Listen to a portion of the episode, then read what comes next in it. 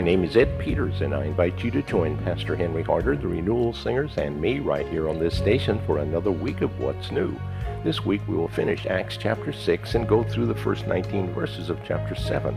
Our focus will be on one of the deacons by the name of Stephen, his brief ministry, his arrest, and the beginning of his discourse before the Jewish Council in Jerusalem.